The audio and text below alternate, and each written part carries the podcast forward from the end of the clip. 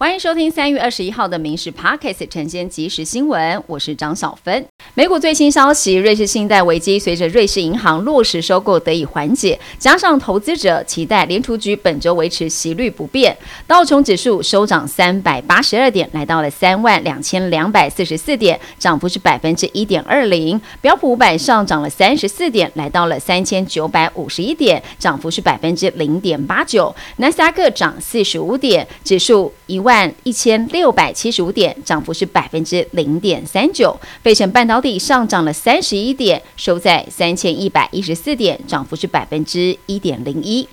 国内的天气，今天各地温暖偏热，北部以及东半部可以来到二十八到三十度，中南部落在三十到三十四度。至于各地早晚低温大约十九到二十度，中南部日夜温差大。天气方面，各地是多云到晴，只有东半部会有零星降雨。不过中南部水情告急，现在也有好消息。气象专家表示，从周日到下周二，中南部渴望降下春雨，尤其下周一，全台各地都会是有雨的天气。但这波降雨的雨量有限，只能够稍稍解渴，还是提醒民众多加的节约用水。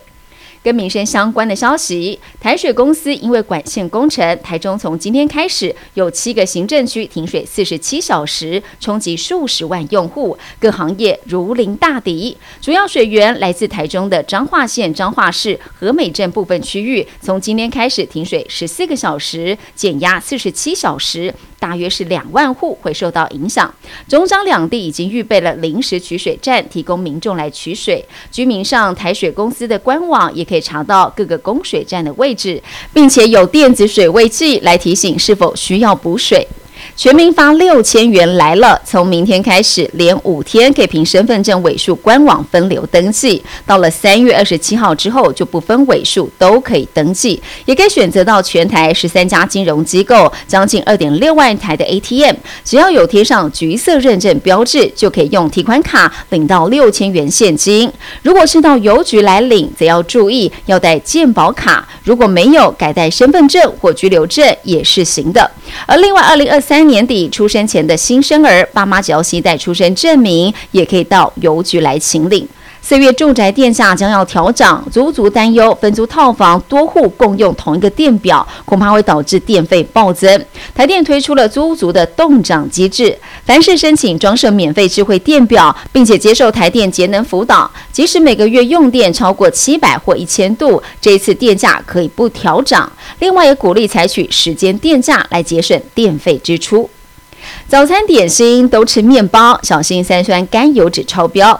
台中有民众有糖尿病，平时规律服用降血糖以及降血脂的药物，血糖控制良好，但近一年的三酸甘油指数却是超标了。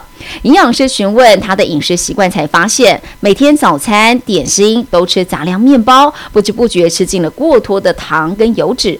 经过建议早餐改吃馒头、鲜奶麦片，半年之后接近正常值。台南有民众骑电动滑板车在路上行驶，警方将人拦下，酒测值零点四一。警方表示，电动滑板车归为慢车的一种，酒驾还是要开罚，被依照违反公共危险罪来送办。也因为台南市还没有核准电动滑板车上路，男子还另外要面临三千六百元以下的罚款。